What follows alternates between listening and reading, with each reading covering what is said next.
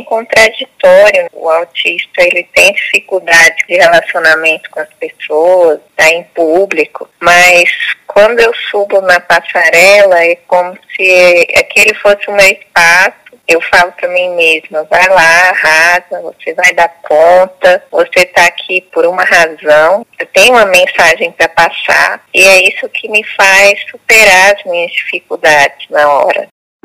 Autista, ativista, Miss Distrito Federal, moda inclusiva. Eu, mulher. Este é um programa que conta a história de mulheres incríveis, apresentado por mim, Natália Ferreira.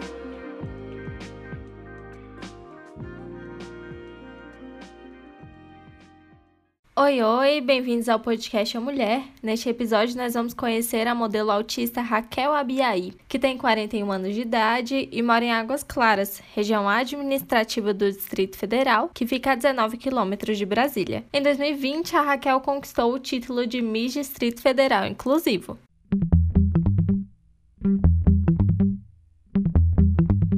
Antes de conhecer a história da modelo, uma pergunta. Você sabe o que é o transtorno do espectro autista? O chamado TEA é um transtorno de desenvolvimento do cérebro que prejudica a capacidade de comunicação e interação com outras pessoas. A pessoa autista pode apresentar dificuldade em manter o contato visual, expressar as emoções, sentir bloqueio na hora de iniciar uma conversa e praticar movimentos repetitivos, como balançar o corpo para frente e para trás. Segundo a Organização Mundial da Saúde, a estimativa é de que há 2 milhões de pessoas com autismo no Brasil. Uma novidade foi que, sob pressão de entidades, neste ano o presidente Jair Bolsonaro sancionou a lei que institui a carteira de identificação da pessoa com transtorno do espectro autista, a CIPTEA. O documento é gratuito e concede ao grupo prioridade de atendimento em serviços públicos e privados, em especial nas áreas de saúde, assistência social e educação.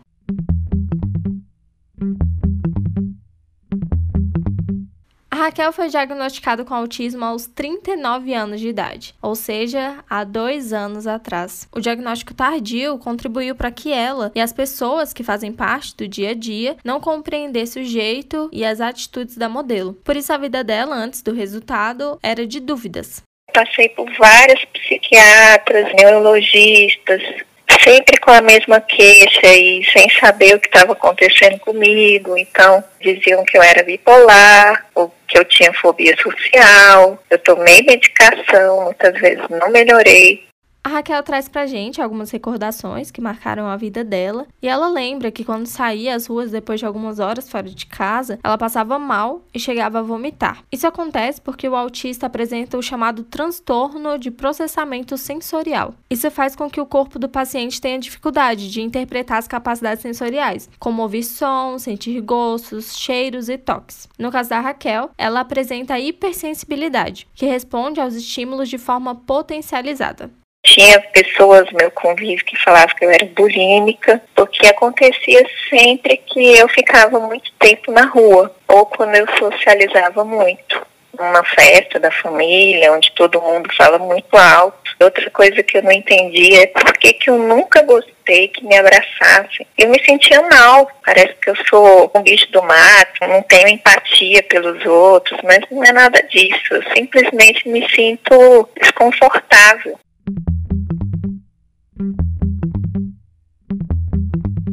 Eu fiquei curiosa quando eu soube que a Raquel foi diagnosticada só aos 39 anos, então fui pesquisar sobre esse resultado tardio em mulheres. Foi aí que eu descobri que a Raquel não é uma exceção. A maioria das meninas autistas não recebem o diagnóstico correto durante a infância ou adolescência. Segundo estatísticas publicadas no Dia Mundial de Conscientização do Autismo, a quantidade de diagnósticos em homens é bem maior do que o visto em mulheres. No Reino Unido, por exemplo, existem 70 mil pessoas identificadas no espectro do autismo, sendo uma proporção de 10 homens para apenas uma mulher. No mundo, esse número chega a 16 homens para uma só mulher. E para tratar sobre o porquê do diagnóstico tardio em mulheres, eu convidei a psicóloga Erika Lino. Ela é estudiosa de uma evidência que associa o diagnóstico tardio à facilidade que as meninas têm de imitar o comportamento de crianças neurotípicas. Por exemplo, geralmente as crianças autistas mantêm o foco exagerado em um objeto ou em uma atividade específica. E no caso da Raquel, ela brincou de boneca até os 15 anos. Para as amigas da idade dela, essa brincadeira já não fazia mais parte do dia a dia. Mas como brincar de boneca é uma ação normal da maioria das meninas, esse sinal do autismo ficou camuflado e não foi visto como uma evidência do espectro. Então, vamos começar com a Erika.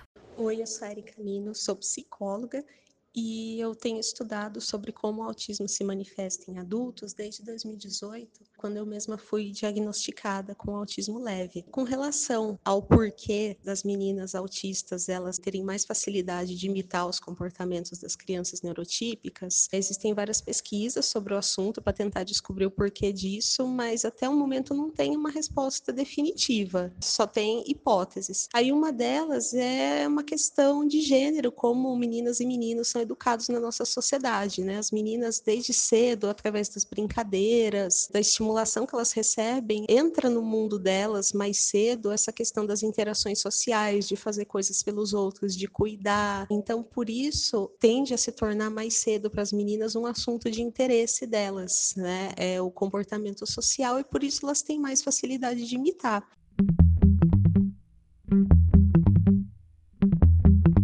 Além do sistema de cópia que a Erika falou, a Raquel também atribui o diagnóstico tardio à falta de profissionais especialistas em autismo no Brasil. O autismo em mulheres é muito difícil de ser diagnosticado.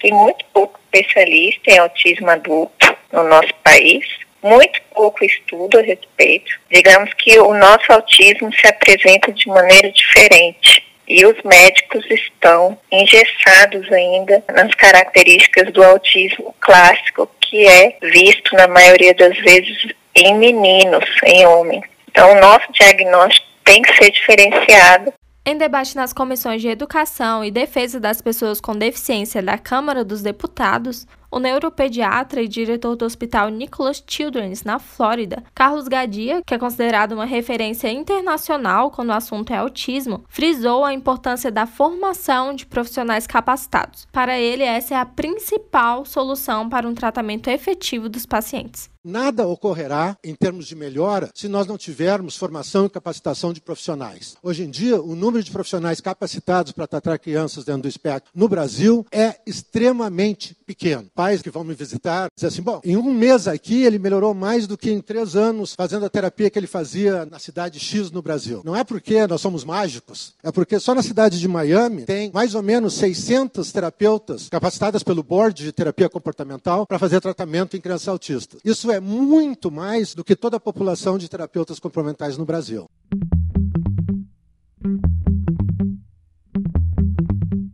Causa do bullying que a Raquel sofreu na escola por ser muito tímida, ingênua e super inteligente, o que irritava alguns colegas de classe dela, a fase da adolescência foi difícil para ela. Foi nessa época que ela desenvolveu uma autoestima baixa. Eu não sabia que era autista na época mas ali eu já estava demonstrando todos os sintomas. Tive um problema de ter fobia social, não queria sair de casa, eu me sentia feia, eu me sentia observada pelos outros. Eu achava que as pessoas estavam me olhando por acharem que tinha alguma coisa errada comigo. Nunca por estarem me admirando ou, ou outro motivo. Sempre pensava o pior de mim. Às vezes eu não queria nem ir para a escola, também não conseguia me sentir fazendo parte da turma, tinha poucas amigas. Eu estava na minha pior fase.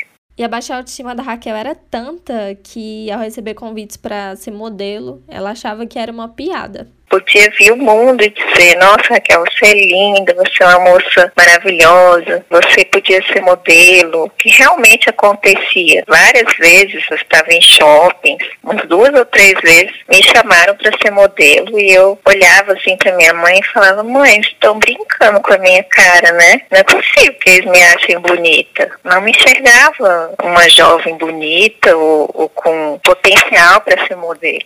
E nesse processo de entrada na moda, a avó da Raquel foi uma peça-chave. Ela pagou um curso de fotografia para Raquel, e apesar de relutar contra a ideia e não acreditar no seu próprio potencial, ela decidiu participar do curso. E foram essas aulas que ajudaram no processo de inibir a timidez e ganhar mais familiaridade com a câmera. Pensei, uai, por que não, né? Esse negócio de modelo tá batendo tanto na minha porta, vou dar uma chance para isso. E neste curso, a modelo conheceu o fotógrafo Pachá, que anos depois apresentou a agência inclusiva GJM, que hoje a modelo faz parte e que promove a participação da Raquel em desfiles. E ela me contou o que sentiu na primeira vez que subiu na passarela. A sensação que me veio de vitória compensou todas as dificuldades.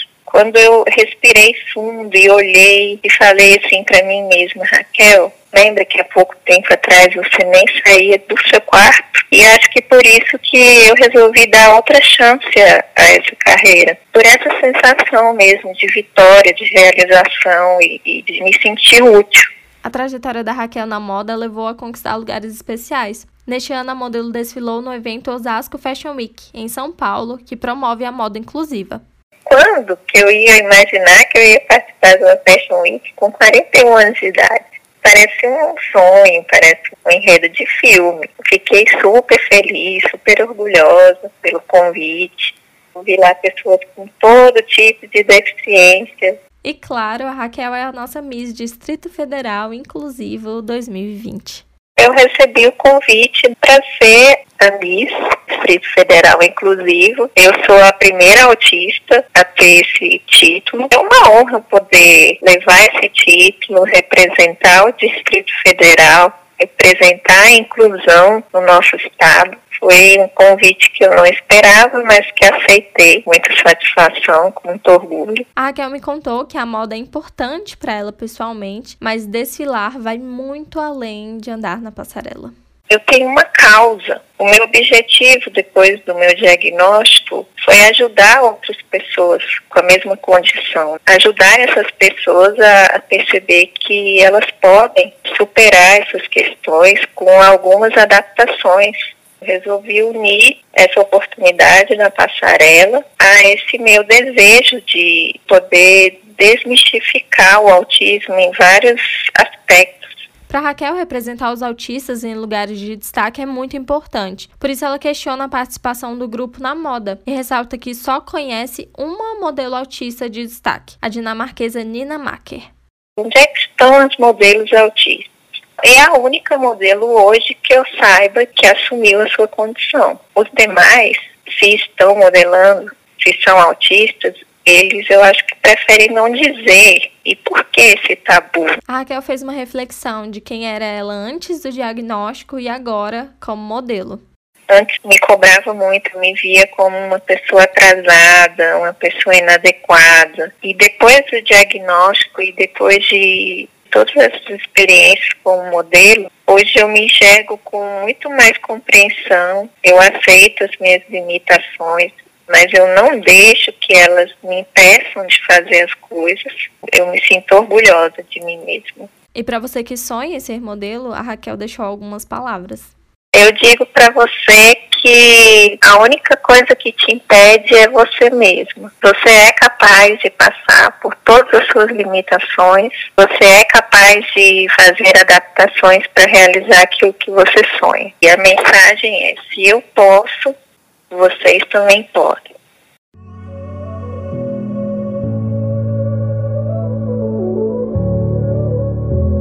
O desejo da Raquel de querer agregar valor às pessoas do espectro autista me fez lembrar de uma frase da escritora Naomi Wolf, autora do livro O Mito da Beleza. Ela diz: Uma consequência do amor próprio feminino é que as mulheres crescem convencidas de seu valor social.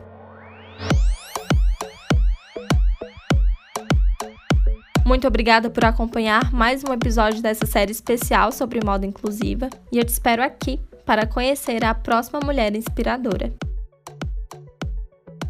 Este podcast contou com informações e sonora da Rádio Câmara. A produção e edição de som é de Natália Ferreira, com supervisão do professor de jornalismo Luiz Cláudio Ferreira.